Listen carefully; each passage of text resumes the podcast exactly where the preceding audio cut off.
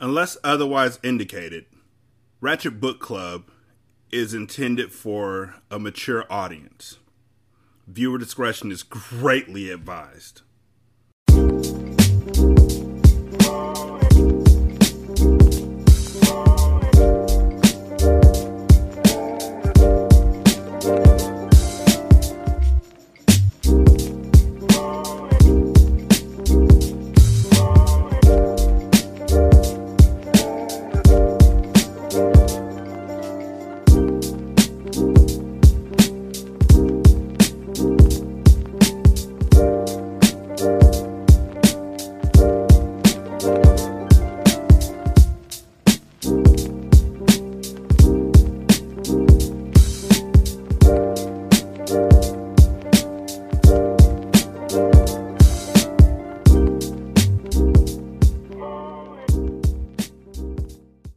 Welcome to Ratchet Book Club, where we read hood classics and good classics. I'm Derek. 916-633-1537, Wretched and Ratchet at gmail.com, Ratchet Book Club on Twitter, Ratchet Book Club on Facebook. My wife told me I'm allowed to hate this book. For those y'all who don't know, uh, the book is available, like advanced copies or advanced chapters are available on Patreon. And so she listens to the Patreon feed. And so she's where I am, where y'all are now. And she told me that I'm allowed. Because again, the way that they're treating Breeze is completely unconscionable. Like, completely uncalled for. There's levels to this. So yeah, we're right. Patreon.com slash single simulcast. You can leave a review on Podchaser. Cool thing about that is you can leave a review for the show or the episode as a whole. Take that, reverse it. Um I want to thank the people who have left a review thus far. I really do appreciate that. I want to thank the people who have joined the uh, Facebook group. I appreciate that. Um, yeah. Let's go. Chapter 10 I'm not one of God's children because I'm too much like the devil. Mecca. Carter embraced Garza and patted the old man on the back as they said their final goodbyes. It was the inevitable day that they both had orchestrated, and now Carter was leaving with his freedom, while Garza would be left behind. Enjoy those cigarettes, old man, Carter joked as he pointed to the boxes that Garza had stacked up in the corner, courtesy of Carter.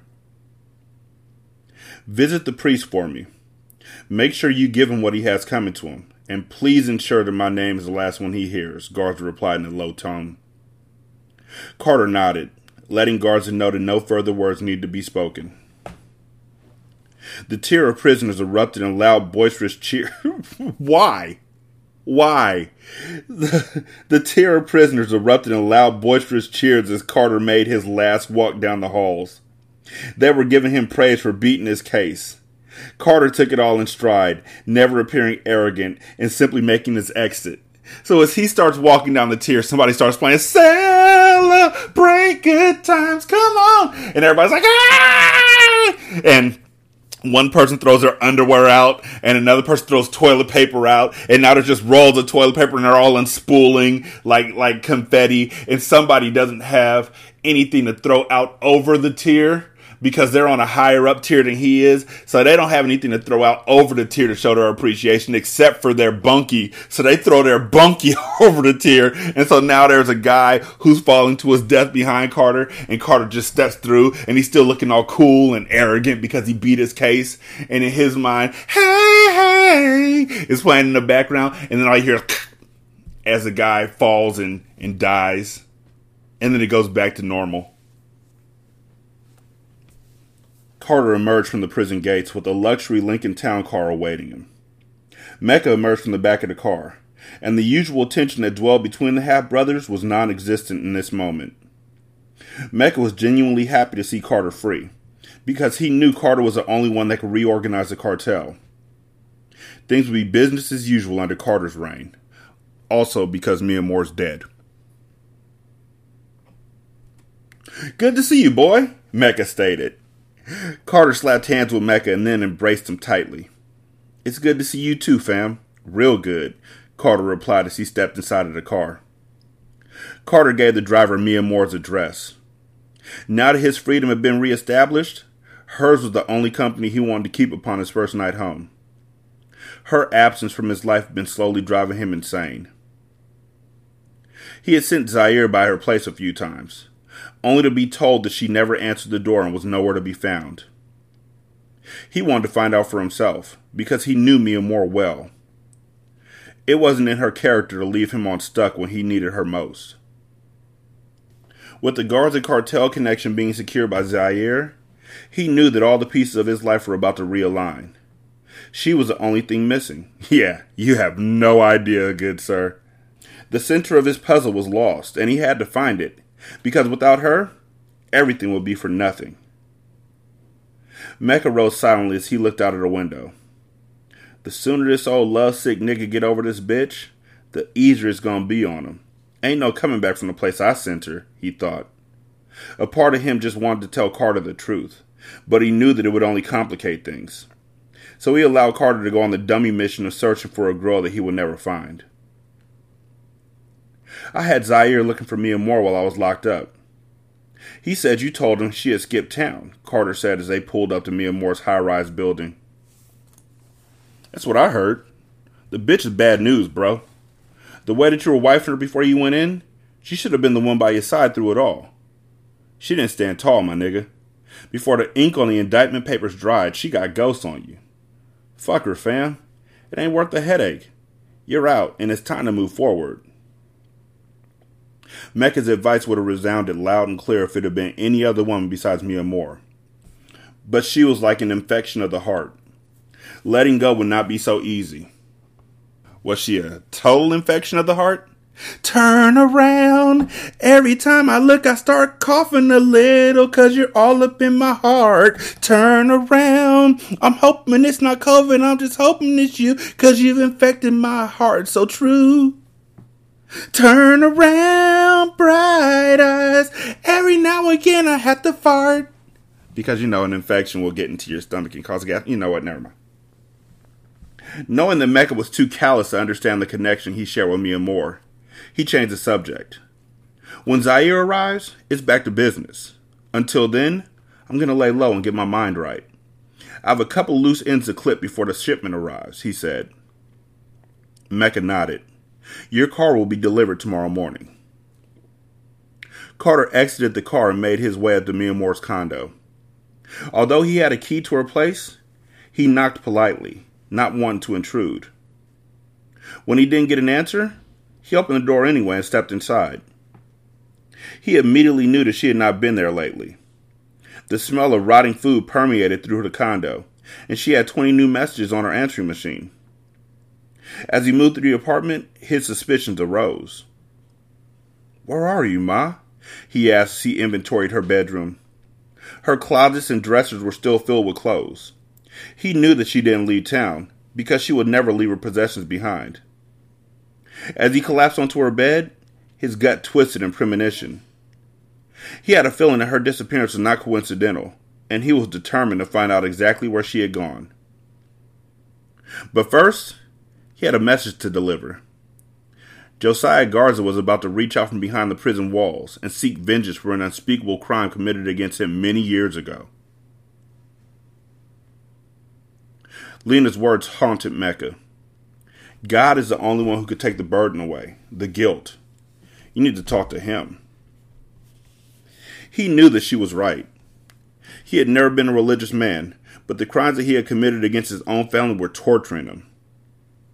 If there really is a God, I need him to take the pain away, Mecca thought.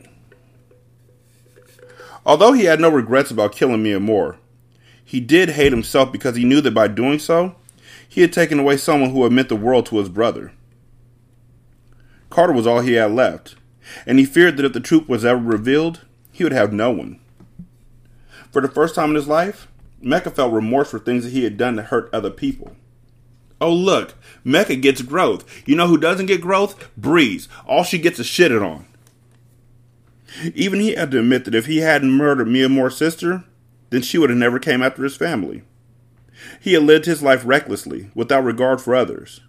Any way he tried to spin the situation, Everything, all the chaos and misery led back to him. Duh! He had been the spark of it all. Mecca was the root of all evil. Bullets had been the answers to all of his problems, and now all of the lives he had taken were coming back to haunt him. He could barely sleep at night because he was afraid to close his eyes. If he could make amends, he would, but there was no reversing the things he had done. As he sat in front of the Catholic Church, he knew that there was only one thing left to do give his burdens to God and hope his soul was capable of being cleansed. He wasn't a Catholic, but he knew that he could never confess his wrongdoings to a black minister. You know that. The, okay, so a Catholic priest can be black. Like, that can happen. I ain't seen it, but I know it can happen. And also, Catholicism is the only one where you got to actually rat yourself out and tell another nigga what you did. I ain't about that life. Baptist church, you can go just talk to Jesus privately. And if you just murder like everybody, that's probably who you want to bring your sins to, not to a pastor who might be related to somebody that you just murdered. His business would travel through Miami's gossip grapevine for sure. So he chose a place where he could be low key. Confessing to a white man in a white church, he was confident that the conversation would go no further than the four walls of the cathedral. As he stepped out of the car, he felt his gun on his hip. As many people as he had murdered, it would be foolish to leave it behind. But he removed it from his waistline anyway and placed it beneath his car seat. Despite the fact that his conscience screamed for him to stay strapped, he didn't want to carry the weapon inside of the church. But when your daddy's funeral was going on, you wanted to be strapped up. He took a deep breath as he headed for the entrance, feeling as though his judgment day had arrived. Carter walked side by side with the priest of St. Jude Catholic Church as he explained the concept of forgiveness and redemption. Carter spent the last hour speaking with the old man at the request of Garza.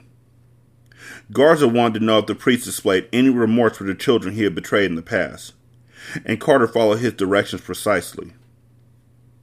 He was given specific instructions. If the priest shows remorse, kill him quickly. If not, then a slow death would be better suited, Garza had said. Have you ever done something you're not proud of, Father? Carter asked as they sat down near the front of the church. Son, no man is without sin. There are things that I've done in my past that God will hold me accountable for, the priest replied as he became slightly emotional. Some things that I have done I can never take back. Father, I'm here to hold you accountable for those actions, Carter stated in a low, serious tone. Josiah Garza sent me. The old white man's eyes widened in paralyzing fear as he allowed the emotion in his eyes to fall down his wrinkled cheeks. He knew exactly who Carter spoke of, and his mind flashed back to the acts of molestation he had committed against Garza when he was only a small boy. It was then that he realized that today would be his last day on this earth. The priest began to weep as he leaned forward, resting his head on Carter's shoulder. Carter didn't speak as he closed his eyes. He removed his 38 pistol from the jacket of his Brooks Brothers suit and placed the barrel directly against the priest's chest. He allowed the old man to weep on his shoulder as he pulled the trigger, sending a bullet piercing through his heart. Forgive me, Father, Carter whispered. Even the dull sound of the silenced bullet echoed slightly against the walls of the cathedral. Carter caught the old man's body as gravity took it to the floor, and then laid him down to rest behind one of the church pews. The old man's eyes stared up into space, and Carter closed them. It wasn't a task that Carter wanted to do, but he had given his word. The old man had it coming to him for all the abuse he had inflicted on the young boys of his parish over the years. The clanking sounds of the door opening startled Carter. Fuck, he whispered, knowing that he could never make it to the back door without being seen. This nigga is about to go into the priest's box, and it's gonna be Mecca there, and Mecca is gonna confess to everything, including killing Miamor. He made sure that the priest's body was out of sight, and then slid into the confessional. He hoped that the intruder would come and go quickly, without throwing a wrench in his program. He planned to execute the priest quietly, without interruption. Carter didn't want to have to hurt an innocent bystander for being in the wrong place at the wrong time. The tension in his body was so high that he could hear his own heartbeat. The other side of the confessional opened, and Carter prepared himself to take another life. He saw the shadow of a man sit across from him on the other side of the lattice. Carter pointed the gun to the center of the shadow's face. But the voice that he heard from the other side stopped him from shooting. He froze as he listened to a confession that he was never meant to hear. Forgive me, Father, for I have sinned, Mecca stated. I don't know how this usually works, but I'm just going to speak my piece. I feel like this is the only place where I can admit the truth without being judged. I know I'm not a good man. I've known it all along, ever since I was a kid. There was always something evil living inside of me, but I kept it dormant for a long time until the day I killed my twin brother. I have a lot of blood on my hands, Father, but the blood of my brother I can't seem to wash away. It's like I see it on my hands all day. Mecca lowered his head into his hands. Even admitting his sins behind the protection of anonymity was hard. I murdered my brother out of rage, out of jealousy, and then I lied to my entire family to cover my tracks. It feels like I've been lying ever since. I murdered my older brother's girlfriend, and I look him in the face every day, watching the hurt in his eyes. I pretend like I don't know why it's there, when in actuality, I caused it. When he asks about her, I plant seeds in his head to make him think she left town, when I know I left her in the basement in pieces. The sick part about it is that I enjoyed it. I know only God has the power to judge, but I was that bitch's judge, jury, and executioner. She took too much away from me to let her live. My father would be ashamed of me. He put family above all else, and all of his sons were built just like him, except for me. Money was a good nigga, father. I'm I'm sorry. I'm sorry. I know I know I know this is probably how a, a, street I don't know. I just feel like if you walked into the church, you wouldn't be like, I killed that bitch. First of all, I don't think you'd be like, I murdered everybody moving like the the the father wouldn't have an obligation to call the cops on your ass. That's first. You ain't getting out of this with a Hail Mary. And secondly, I killed that bitch. And uh, money was a good nigga, father. God bless. Mecca choked up and stopped speaking momentarily to get himself together. He was my other half. My older brother is so much like our pops that it scares me. I know that I'm not one of God's children because I'm too much like the devil. But I'm tired, Father. I just want the demons in me to die. I want to be like my father. Good. Carter sat on the other side of the booth, with his finger wrapped tightly around the trigger of his pistol. Disbelief clouded his brain as he pictured Miamor's face in his head. He pointed the gun directly at Mecca's face. All he had to do was let off one shot to make things right. With one bullet, the deaths of Miamor and Monroe could be avenged. But the fact that Mecca was his brother made him hesitate. They both came from the same bloodline. They were the last of a dying breed. Carter wasn't sure if he'd be able to live with his decision if he chose to kill Mecca. Also, because you know, at the beginning of the book, they said that they were all three together in a casket. Carter put his hands to his face as he felt the hot tears threaten to fall. He was in utter turmoil just at the thought of Miamor's death.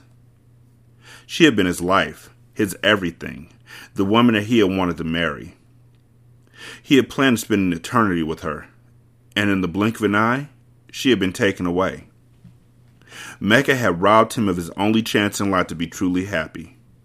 Miamor was his happiness.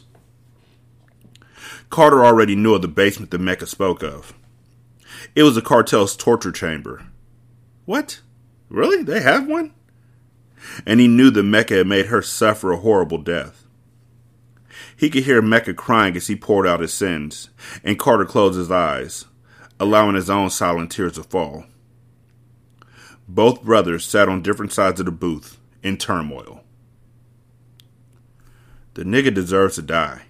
All of this, this entire war started because of the lies he told. Everybody would still be alive if it wasn't for Mecca. We broke the truce with the Haitians because we thought they were responsible for money, and all along it's been him, Carter thought. His rage was so prevalent that it burned his insides, making him feel as though he would explode at any moment. Hearing Mecca's confession and finally finding out the truth caused his stomach to turn violently. He was sick with grief. He had loved Mecca and trusted him. How could he kill money? He was our brother, Carter thought. How did I miss what was right in front of my face for so long? Mecca murdered Miamor, which sounds like a, a, a, a TV show that would come on like Showtime because not on regular TV. But like Joanie Loves Chachi, Mecca murdered Miamor. Carter couldn't grasp the fact that two people he had cared for dearly had been ripped from underneath him. It was unfathomable, and even though he heard the words come directly from Mecca's mouth, he still didn't want to believe them. Carter remembered all the lies that Mecca had told to cover his tracks as he watched Mecca rise and begin to walk away. It was up to him to end Mecca's reign of terror, but he could not do it. Sitting underneath God's watchful eye, all he could do was mourn the deaths of those he had lost at the hands of his only remaining sibling. When Mecca exited the church, Carter stood to his feet and stumbled out of the confession booth. He stepped over the priest's dead body and down the long aisle of the church. He palmed his gun tightly in his hand. The security of having it locked and loaded reassured him. He had no idea what his next move would be, but there was one thing that he was sure of his brother, Mecca, could not be trusted. This nigga has destroyed everything around him. It'll only be a matter of time before he comes for me. What's the matter, Zaire? You're not used to riding in things this big? Ileana asked as she lit a cigarette and blew the smoke in the air. You're going 55 miles per hour. The limit is 70. Zaire sighed as he reached over and pulled the cigarette from between her lips. She had been talking nonstop since they had left Mexico, and he was more than tired of hearing her talk slick out of the side of her neck. Hey, she objected as she turned in her seat and looked at Zaire in irritation. I said no cigarettes, Zaire replied as he kept his eyes fixed on the road in front of him. Driving from Mexico back to Miami was a four day trip, and he was sure to go crazy with Ileana riding shotgun. Ileana rolled her eyes and crossed her hands over her chest. She pointed at the highway sign and said, Pull over at the next stop. The fuck for? Zaire asked. I can't keep stopping every hour.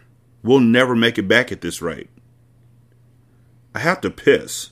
So unless you want me to soak these fucking seats, pull over at the next stop, Ileana replied bossily. She's got a great grasp of the English language. Just saying. Zaire glared over at her. He had to bite his tongue to stop himself from barking on her. It was obvious that she was used to men catering her every whim. This bitch is gonna drive me crazy, Zaire thought as he pulled over at the next rest stop. Hurry up, he instructed. Ileana purposely took her time as she watched Zaire through the window of the truck stop. She enjoyed giving him a hard time. It was foreplay for her. Since the moment she had seen him, he held her attention.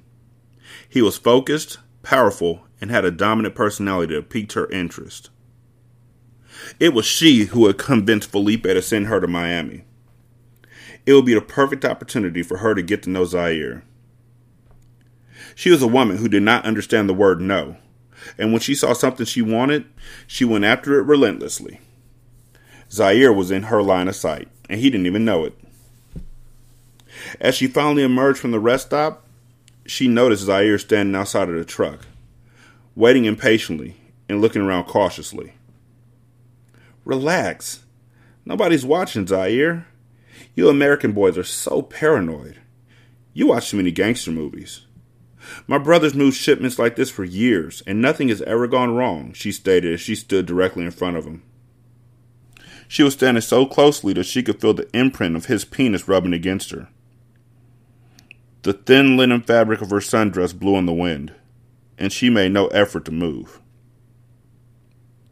Zaire smirked at her blatant attempts at flirtation. Get in the car. We're not stopping again, Zaire stated in a firm tone as he pushed her gently away from and hopped back in the truck. Zaire got back onto the interstate as Ileana reached for the radio to turn it up. Zaire immediately switched it back off. What? The radio isn't allowed either? Ileana asked. I'm supposed to ride for days without any entertainment? I can't hear the sirens if the radio's blasting, Zaire answered simply.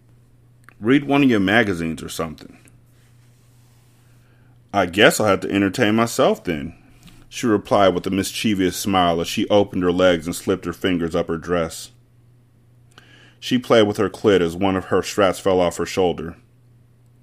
Zaire peered over and almost slid off the road as he swerved in surprise. Yeah, 'cause this is a good fucking idea you know, you're in charge of your brother's shipment of drugs that are going to Florida from Mexico, and it's going to take like four days for y'all to get there. So on the very first day, the very first day, Zaire tells her we're not stopping anymore after he makes one rest stop. And then she starts masturbating in the front seat. So then he looks over her and swerves, like cops aren't going to pull over a swerving ass truck that could be a danger because the truck could tip at any given moment, and then they're going to find the drugs in the back. What are you doing? he asked as he cleared his throat uncomfortably and regained control of the wheel. You told me to read or something. This is something, she whispered. The look in her eyes radiated lust as she put on a one woman show for Zaire.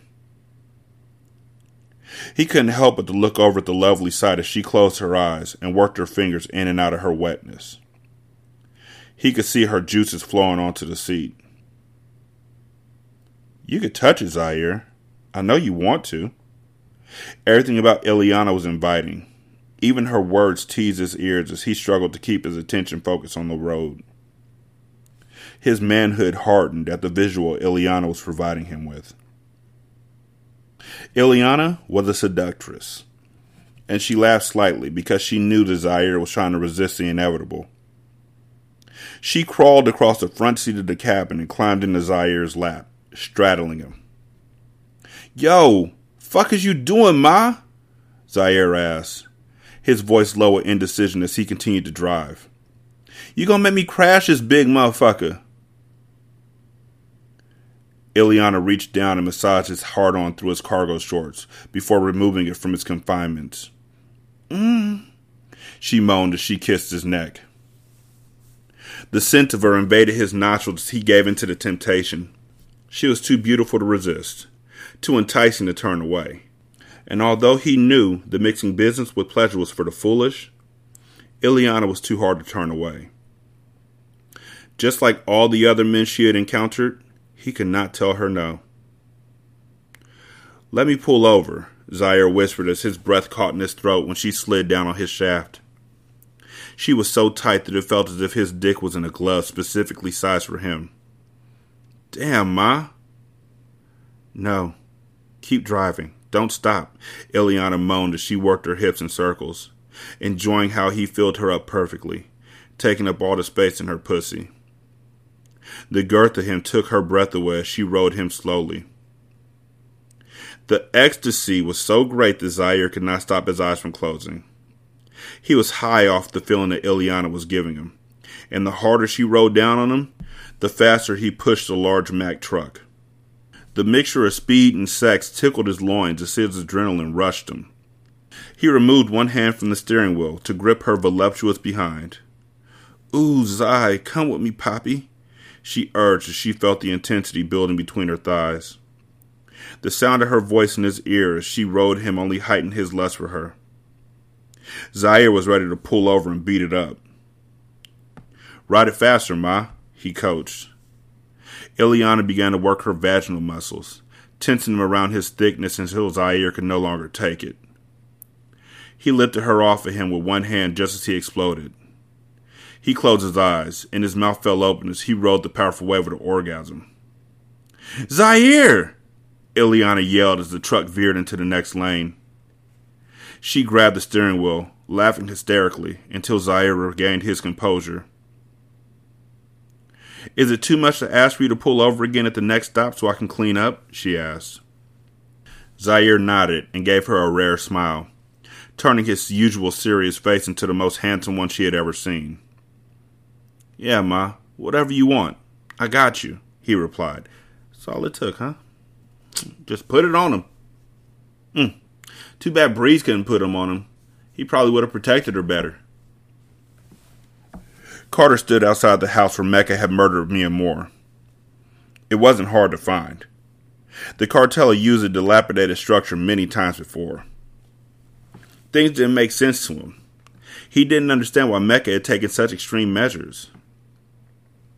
What did she do to deserve this? He thought as he stepped foot inside. The stench of death invaded his nose instantly. It was almost too much for him to stomach. Making his way down the basement steps, he saw the remnants of Miamor's murder. The floor was painted with stains of her blood, and the entire room only gave him unwanted images of her death. He stood in the middle of the room as he absorbed it all. He could feel Miamor's ghost lingering over him. It pained him, because he would never even get to lay her to rest properly. I'm sorry, he whispered aloud as he turned to leave. As he looked back one more time, he noticed something on the floor. A necklace, one identical to the one he wore, lay near the wooden chair. He walked over to it and picked it up.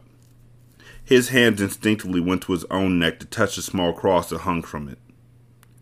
It had been a gift from their father, and because they were the only two left, he knew that it was Mecca's. The walls of the basement began to close in on him as its greed threatened to swallow him whole. Not only had he lost his woman, but his brother as well. No matter how he chose to resolve the situation, things would never be the same. With a new connect, things were supposed to be looking up. But deceit was threatening to tear the cartel apart from the inside out. His cell phone rang just as he made his exit. He answered it immediately already knowing that it was Zaire. Zai, I got to talk to you about Mecca. I just got off the phone with him. We about to get this money, fam. Mecca's on his way to the warehouse. Meet me there. Wait, what? Ileana just said a few moments ago that they had to ride for days in that Mack truck without any entertainment. So how are we already at the warehouse? Is this a timeline thing again? Because Carter standing outside the house that Mecca murdered Miamor in right after he left the Catholic Church, right? Timelines. I'm on my way, but do me a favor, Zaire. Don't trust Mecca. Be careful around him. I'll explain later, Carter replied in a tone of warning. No explanation needed. It wasn't a day that I didn't move carefully around him anyway, fam. A nigga with a body count like that, you gotta watch, not me. Carter walked into the warehouse to the most beautiful sight he had ever seen. 3,000 kilos of cocaine sat neatly lined side by side, one on top of the other, composing a wall of riches before him. The math was easy to do. Flipping that many birds meant that they were about to be stupid rich. Yeah, boy, you could crack a smile. No need to be the boss at all times, Zaire joked as he slapped hands with Carter and embraced him briefly. He missed Mecca with the introductions. He had no desire to show his brother love when all he was feeling in his heart was hate. We're back. I could put this work out ASAP. Let niggas know the drought is over, Mecca stated. Carter stared at Mecca for a long time and found it hard to conceal his rage. Fire burned in his eyes, and even the stature of his presence was stiff, cold, as if Mecca was an enemy. What's good, Carter? You alright? Mecca asked. He had no idea that his secret was out, but as he looked in his older sibling's eyes, he felt that the times of treachery were headed his way. Everything's good. Just thinking about how niggas might want to steer clear of stepping on my toes. I made the mistake of trusting Ace too much. It's always the closest niggas to you to do the most harm. Carter replied while never averting Mecca's gaze. Nah, baby. You don't put in work. You just sit back and drive this ship. Take us to the money like only you can do. Me and Zai can handle the beef. All snake ass niggas have been taken care of, Mecca replied. There's always one left hiding in the grass, Carter responded. The tension in the room was high and put Mecca slightly on edge. He felt as if he was staring into the eyes of his father. It felt like Carter was looking straight through him, and the only other man who had ever been able to make him feel so transparent was their father. Zaire was silent because he knew Carter well. He was speaking in codes, and Mecca didn't even have a clue that the beef Carter had was with him. How doesn't he? I don't speak in codes, and I understood. I guess I do speak in codes, and I understood that shit. If somebody looks right at me and be like, "There's snakes in the grass," bitch, larcenous ass nigga, Carter thought. Zaire pulled two keys from his pocket and handed one to both men. I had the locks changed. Only the three of us have access to this building, so each and every bird should always be accounted for, Zaire stated. Felipe sent his sister Ileana back to Miami with me. She's here to protect their investment. A set of eyes for the Garza cartel. First of all, he gave a fake key to Mecca. I already know that. Mecca's going to try and pull some sort of shit later. That's it. There is no second of all. Where is she now? Carter asked. I took her to my crib. I didn't know if you wanted her to know the location of the warehouse. 3,000 joints are too many to take any risks, Zaire stated. You can show her, and only her, where we keep them, Carter stated. She doesn't need a key, however. If the Mexicans want her here to make sure everything is moving right, then we have nothing to hide from them. It'll show good faith. Carter began to walk away, and Zaire stated, I know we gonna celebrate tonight. This is a power move we're making. Carter turned around and shook his head as he looked at Mecca. Disappointment, anger, sadness, it all consumed him simultaneously. Without responding, Carter made his exit. He had thought that when he emerged from prison that all of his problems would be behind him. But now the dilemmas in his life seemed to be even more prevalent than before. Fuck is up with him? Mecca stated. Zaire feigned ignorance and replied, I don't know, but I'd hate to be a problem of his. Just because he don't talk about it don't mean he ain't about it, not mean? Carter ain't about playing gangster. He don't gotta be all extra in order to get his point across. That macho shit is for dumb niggas. And dumb motherfuckers are the easiest to clip. Zaire sat in the apartment like a seasoned chemist as he took it back to his humble roots, cooking dope with ten naked women around him. The titties and ass that were on display were of no interest to him. It only ensured that nobody got sticky fingers. Theft was impossible when you wore no clothes to stash the product. The cartel took to the streets like never before, and in addition to selling the bricks wholesale, they had chosen to break down 300 of them. Zaire was a perfectionist when it came to stretching cocaine, and he was more than willing to put in the work to turn 300 into 600 with the help of the lovely ladies around him. While Mecca thought he was above serving fiends, Zaire wasn't for turning away a single dollar. He loved money, and while Mecca had the wholesale market covered, Zaire was taking over the streets. He kept a hood and set up his operation on every single inner city block in Dade County. He wasn't about the gunplay because he didn't need any unnecessary attention from the boys in blue. So instead of forcing his competition out, he played fair and simply offered them an opportunity to work for him.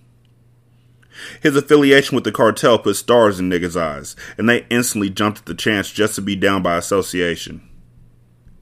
Zaire has so many hustlers working for him that he never personally saw the blocks. He simply organized the operation, supplied the dope, and sat back as the money piled in. Nobody caused conflicts because everybody was eating. Miami had never seen a movement like the cartels. It was calculated carefully and executed with efficiency. It was all about the money, and the more they accumulated, the more the streets began to forget the troubles that plagued them surrounding the law. The cartel was back and better than ever. They had learned from their mistakes, and this time what they were building was untouchable. The only thing that could tear down their empire was self destruction. Chapter 11 Young Zaire is simply a protege of yours. You both are men of little patience, always eager to get to the dinero. Felipe. Carter pulled up to Felipe's estate. He had moved through the bricks and it was re up time. Carter made hustling look easy. Most men wouldn't know how to handle one brick, and within a month, he had burned through 3,000. Now he was back in Mexico to pay the piper. He was eager to meet his connect face to face for the first time. He no longer needed Zaire to play middleman. Now that he was free, he could handle his own affairs. He was unimpressed by the opulence around him as he entered Felipe Garza's estate. If anything, the flashiness of the place turned him off. It was obvious that Felipe was living a lavish life, and Carter only hoped that his new connect was smart enough to ensure his longevity. If Felipe's spotlight was too bright, then others would surely be watching. The estate was beautiful, but it was excessive and massive, too much for any one man. Carter hoped the linking up with this new connect did not prove to be a costly mistake. He took a deep breath to calm himself before he exited the car. His recent stay in prison had caused him to be increasingly aware of every move he made. He viewed the streets as a chess game and wanted nothing more than to win. Carter Jones, my brother Josiah Garza speaks highly of you. It's good to finally meet with you, Felipe greeted, extending his hand as the two men shook. Likewise, I know this visit is unexpected. We were not scheduled to meet for another three months, but I like to move quickly, efficiently, Carter stated. I understand. I was under the impression that we would meet once you were done with the entire package. It does me no good to receive my money in pieces. I'd like the entire 40 million back at one time, Felipe replied. Before he responded, he walked over to the limo and knocked on the window. The driver emerged and popped the trunk where duffel bag after duffel bag filled the interior. Like I said, I moved quickly. That's the entire 40, with an extra 5 for you as repayment for the work you put in concerning my case, Carter stated. You can have your men unloaded. The first deal proved to be very lucrative. Let us waste no time in doing it again. Although it was Carter who was the guest, he took charge as if he was on his home turf. He held out his arm and motioned for Felipe to walk with him. He could see the displeasure in Felipe's eyes. The Mexican drug lord was used to other men following his lead, but it was clear that Carter Jones had no intention of playing the back. He was a boss and conducted himself as such. Felipe had taken a keen interest in Zaire. He had liked the young fellow because he had displayed the proper etiquette in dealing with someone superior to him. Carter, however, had put a different taste in his mouth. In his presence, Felipe felt inadequate, and it was then that he realized that all the things he had heard about the cartel was true. He was staring into the eyes of their leader, a man even greater than himself. Carter had experienced a minor setback when he had fallen under a federal microscope. But now that things were back on track, he had the potential to overthrow any empire. Felipe knew that this was not the intention of Carter, but his demeanor indicated that it was always a possibility. Felipe would have to be careful with how much power he helped the cartel reattain. Now I see the young Zaire is simply a protege of yours. You both are men of little patience, always eager to get to the dinero, Felipe stated. Let us get to know each other as men first, and then we will discuss our arrangements. I own a few brothels and gentlemen's establishments that I'm sure you will enjoy. Carter nodded and obliged with a discreet smirk because he knew that Felipe was trying to fill him out. He had sent Zaire to Mexico with specific instructions to go with the flow because he didn't know what he was getting his little man into. He, on the other hand, was there to establish boundaries and to ensure that both parties understood each other clearly.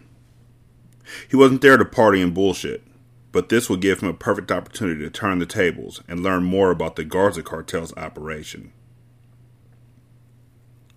Murder discreetly picked the lock to Miamor's old condo, the same place where Carter had recently taken residence, and slipped inside.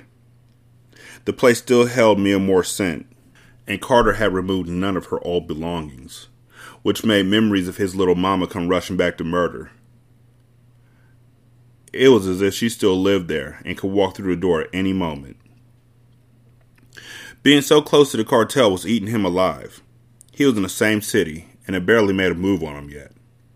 He didn't want to make the same mistakes that had cost Miamor her life. He wanted to study them from afar at first, before moving in. Without a doubt, he knew that Mecca had been the one to end Miamor's life. But that didn't relieve the blame from Carter's shoulders so easily. He wanted revenge on them all. Carter was a leader, and above all else, he had chosen to wife Miamor. He should have ensured her protection. What type of nigga lets his chick be murdered in cold blood? Murder thought. Which is pretty close to the same question he asked in Miamor's dreams. Murder would have never let anything happen to Miamor. She had been the only woman he had ever loved. He remembered how infectious her personality was, how easy it was to become consumed in her beauty, how he would have done anything for her. He concluded that any man who truly loved Miamor could have never let this happen. Did he never think of Anissa while he was at all? Like, not even a little bit? Like, he built up this whole statue of Miamor in his head that he had of her when she was like 18, which is wild. This whole statue, this whole thing he had in his head of her, and she was grown. So even if he got out and she was alive, she's not the same person he she was when he went in. Right? So you have the you now have her on a pedestal that you will never take her off of because she's dead. You're not mourning Anissa at all, which Miamor was the type of woman you kept shielded from the world because she couldn't be replaced. She had been a rare find, an unspoiled soul with a ruthless talent for killing. There was not another soul like hers in existence, and now that she was gone, Murder saw nothing but black. There was no white in his world, no silver lining around his dark cloud. She had been the best part of him. What the fuck? Like, and even from afar and through the isolation of the prison walls, he had loved her. She simply wasn't the type of chick who would blow through your money and whisper sweet nothings in your ear. She was the type to blow a hole through a nigga and hit it safe right next to her man if need be. She was loyal. Before murder had ever gotten a chance to truly build a life with her, Carter had come along, snatching her heart from underneath him. Murder moved quickly through the condominium. He wasn't exactly sure what he was looking for.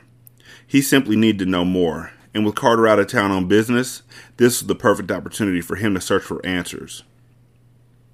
He came across a photo of Miamor and Carter. The happy snapshot featured the couple vacationing on a beach.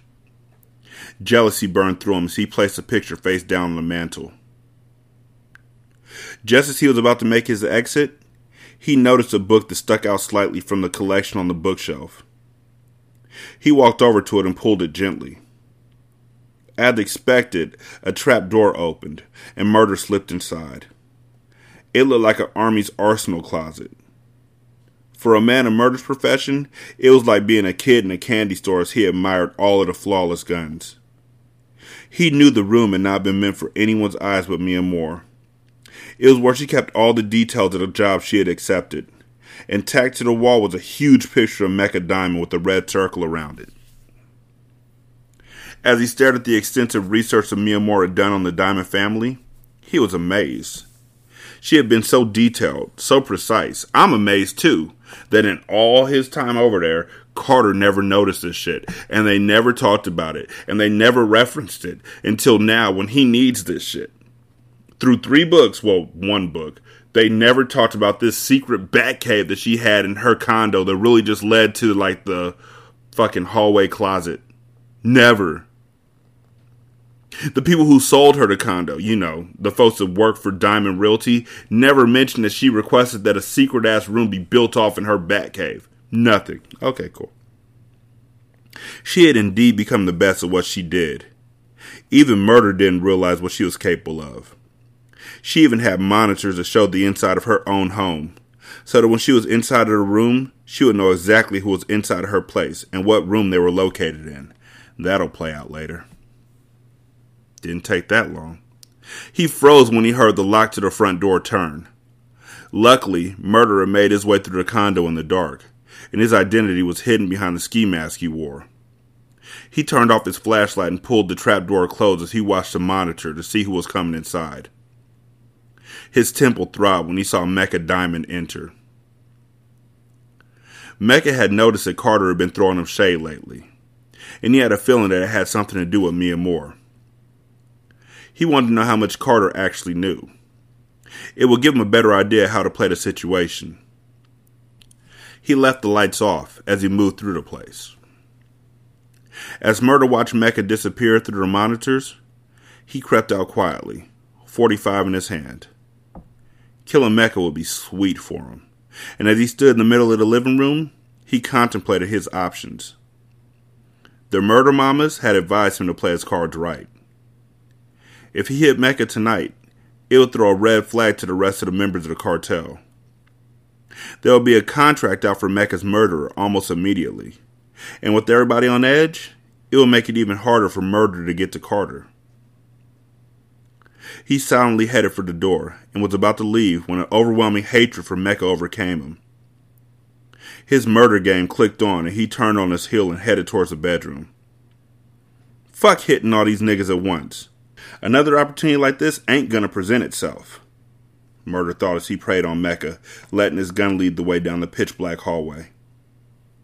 Mecca used a tiny flashlight as his only illumination as he went through Carter's possessions. When he found the small 14 karat gold cross that his father had given him, he froze. He hadn't seen it since the day he had killed Miamor.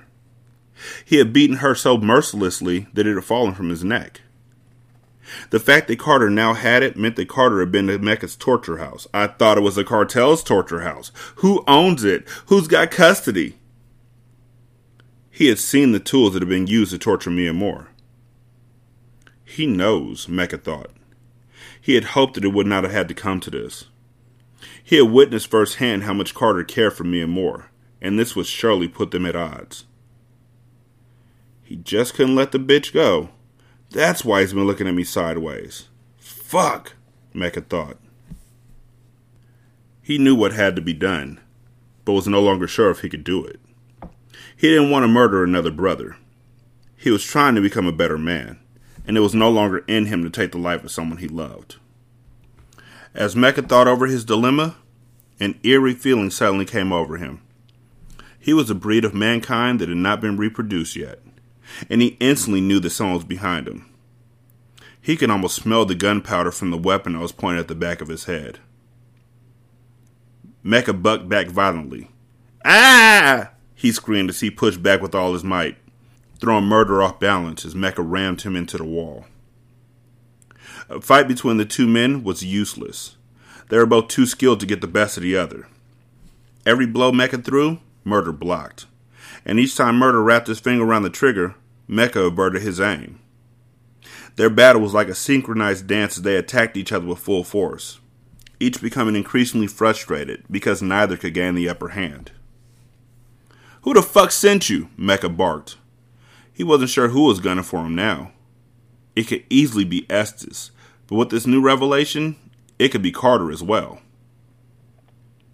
Murder finally managed to get his finger around the trigger, and he fired relentlessly as he wrestled with Mecca for control of the gun. Sparks erupted from the barrel of the gun like a fireworks display on the 4th of July. Murder's skinny build failed him in a fistfight. He would shoot the shit out of a nigga before he ever sparred with him. But Mecca on the other hand, was good with his hands. Mecca's well built, solid frame allowed him to finally overpower Murder, causing the gun to go flying across the room. Murder knew the Mecca was strapped and went for the only exit in the room, the bedroom balcony. He ran full force, breaking through the glass, and disappeared before Mecca could get off a shot. Mecca was far from a rookie, however. It was the same exact escape that he had used to get away from Estes's goons and his hollow point bullets could swim. He knew to aim straight for the pool below. He reached out and rushed to lean over the balcony, only to find the pool undisturbed below. Fucking nigga ain't Superman. Where the fuck did he? Mecca stated in confusion. But before he could even finish his sentence, Murder's gun emerged from the balcony below. Without hesitation, he fired, hitting Mecca in the face. Murder was grateful that he always carried a weapon on his ankle as he ran through the empty condo and out the front door, where he skirted off into the night. Oh well. The music in the club blared loudly as I I mean honestly I don't know if they wanted to feel bad for Mecca because I feel like Mecca's the biggest villain in the entire book. So I really mean oh well. Like there's nothing. I feel nothing for him. I felt something for Miamor. I feel something for Breeze. And the mom, Taryn. Everybody else, oh well. The music in the club blared loudly as Carter sat back in the booth, while a beautiful Mexican girl danced in front of him. His eyes graced the delicate curves of her body as she put on the best performance he had ever seen. Seeing her before him made him feel empty inside. Outwardly, no one would be able to tell that he was in turmoil, but in the privacy of his heart, he was broken from losing Miamor. I should have been there for her. I could have stopped Mecca if she had just come to me.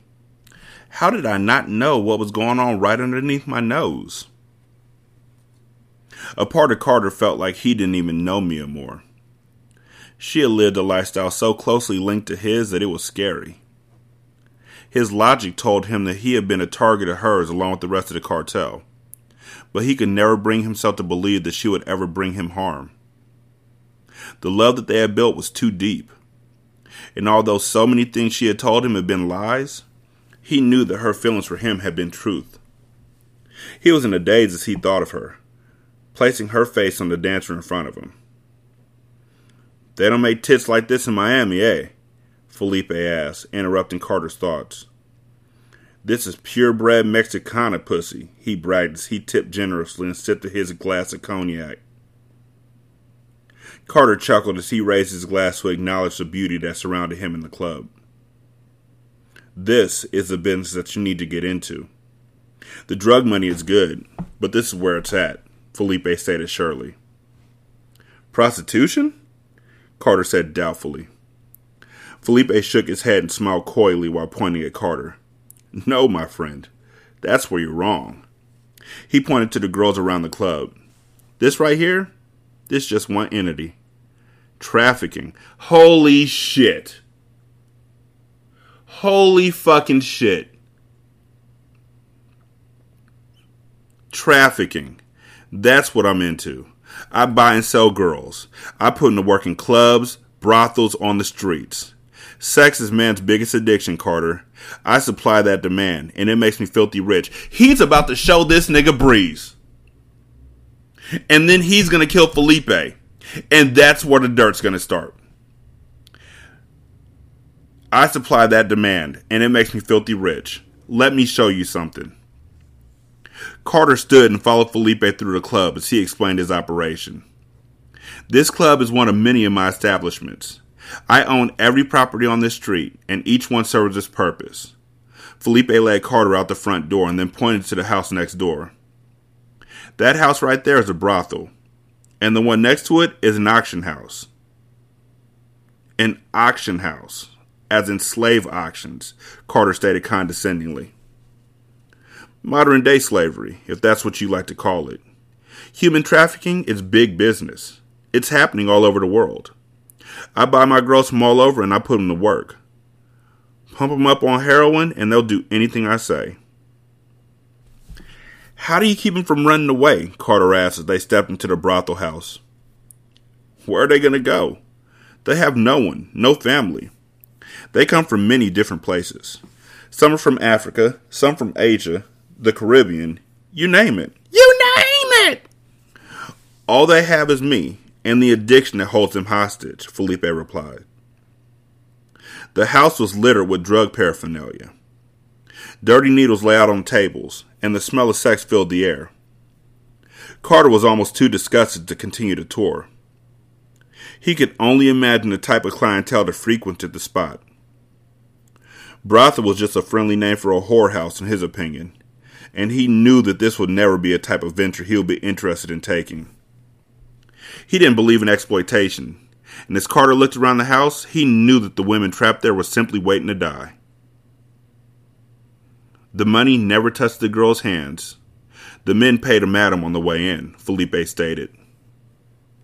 He expected Carter to be impressed, but his creased brow revealed his contempt. His moral compass allowed him to do many things. He had killed, robbed, and deceived, but to kill a person's soul and force him into prostitution was beyond Carter's ability. His moral compass would not allow him to ever become that lost. I know what you're thinking. You think I'm running a trashy establishment here, Felipe stated. I only buy the best girls. Let me show you the grade A pussy I'm selling here. You revealing way too much to a new nigga, first of all. That's your downfall. Like y'all should have just you should have just gave him the rest of the bricks and y'all should have been out. He led Carter up the stairs to one of the closed bedroom doors. Before Felipe opened it, he said, All you need is a few like this one in here, and men will come from everywhere to sample her. She's my big money maker. He opened the door, and when Carter stepped in, his heart broke in half. The sight before him almost brought him to his knees. It was as if he was seeing a ghost. She's supposed to be dead. How long has she been here? As the girl lifted her head, her eyes met Carter's. It had been a long time since they had seen one another. It was a reunion that neither of them thought would ever come. Before him was Breeze Diamond. Now, before I go too further into this, yeah, yeah, you know what? Nope, gonna hold it, gonna hold it, gonna circle back, put a pin in it. Before him was Breeze Diamond, on her knees in front of a John. She was so high out of her mind that she didn't believe what was happening before her very eyes. She had imagined her family too many times to get her hopes up. She was so high that she thought Carter was simply another customer waiting to be serviced. She shed a single tear as she lowered her head back into the man's crotch and went back to work. So they did all this to Breeze. They literally fucked up her life. So then she could be a deus ex machina for Carter to kill Felipe. So then uh, Josiah will want to kill everybody and another war could start and they could have a new enemy. Okay. I'm furious, but I'm used to this. Like they thought that this is the best way to do it. And I disagree. But it's their book. I'm just reading it.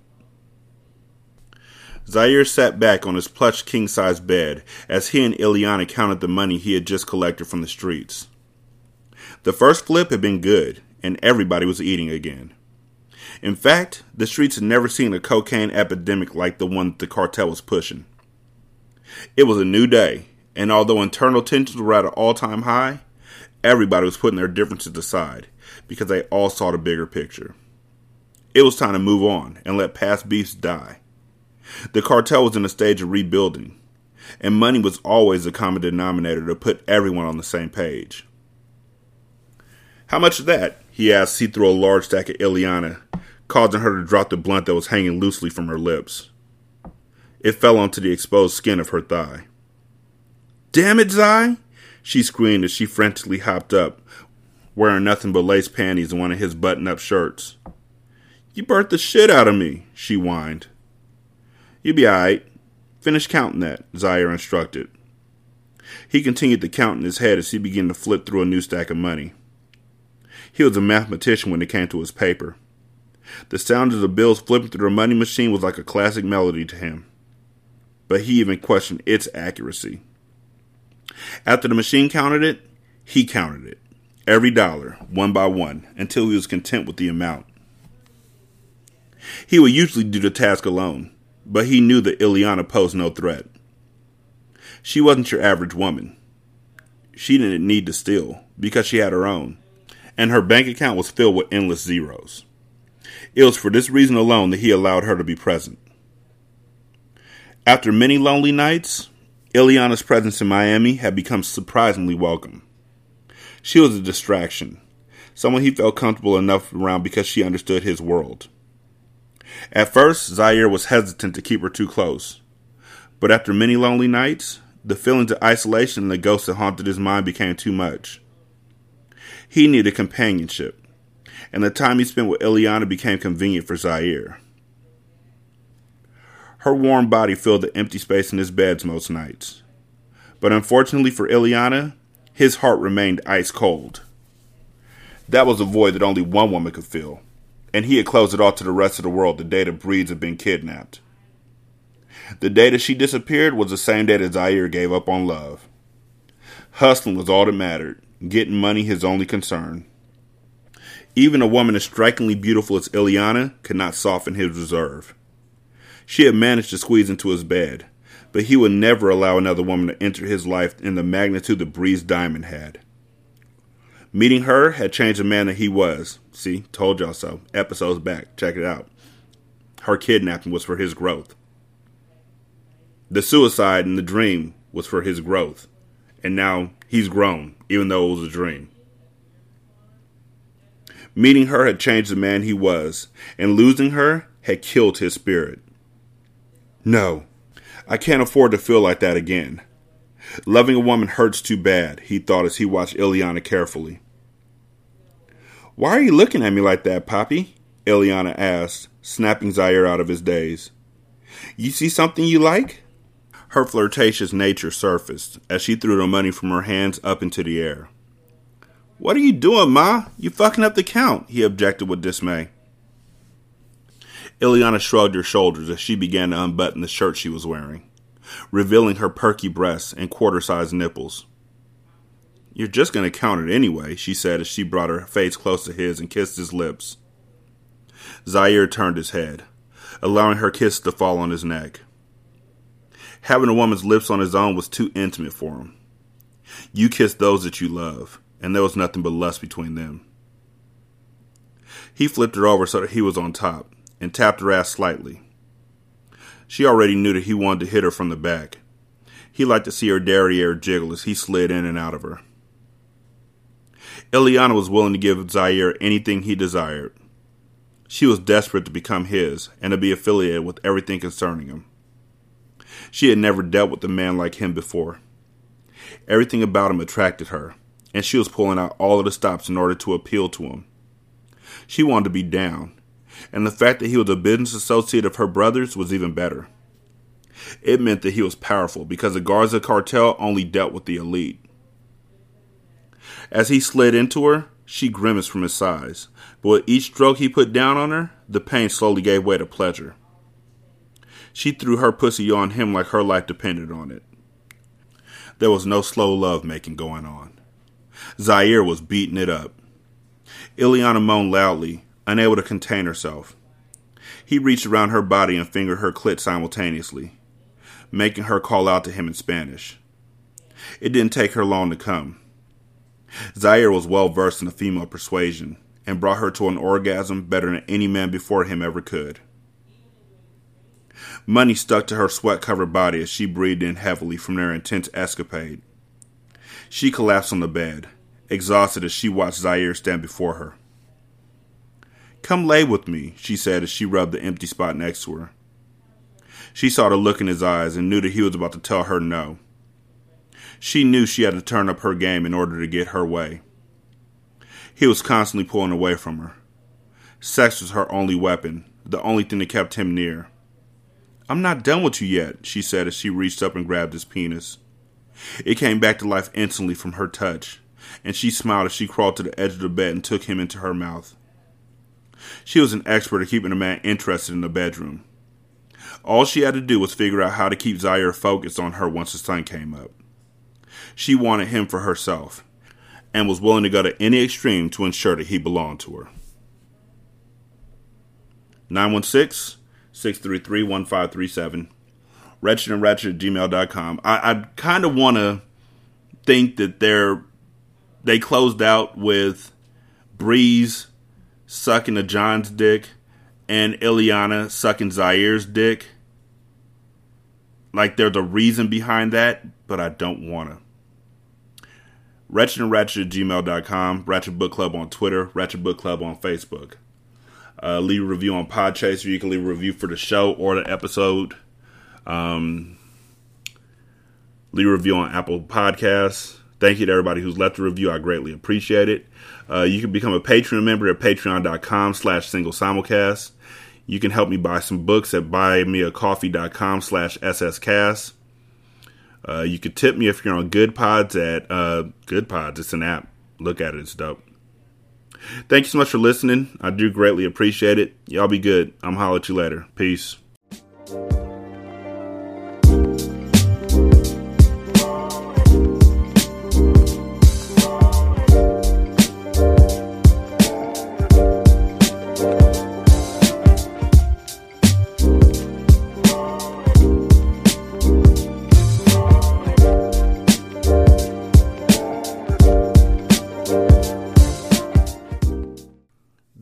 Intro and outro to Ratchet Book Club is by That Kid Garan, and it's called Goodbyes. You can email him at tkgbeats94 at gmail.com for more information on how to lease this beat. This is Single Simulcast.